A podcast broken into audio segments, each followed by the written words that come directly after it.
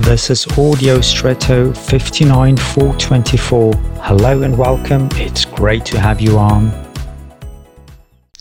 Not long ago, after the Second World War, a new nation or country was founded in the middle of Europe, the German Democratic Republic, or GDR for short. The GDR's national flag consisted of a hammer and compasses surrounded by a wreath of ears of corn as a symbol of the alliance of workers, farmers, and intelligentsia. The life of the state did not last very long, barely 41 years.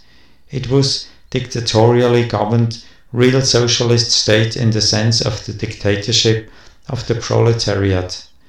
At last, or at least that is what the official self-confession was. From my experience as a child, I was regularly there. Dictatorial was true, but not real socialists and certainly not of the proletariat.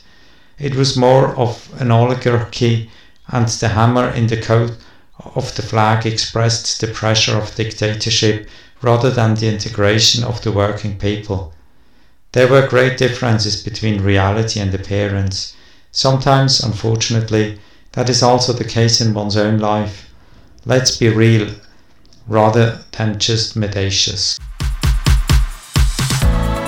And now I wish you an extraordinary day.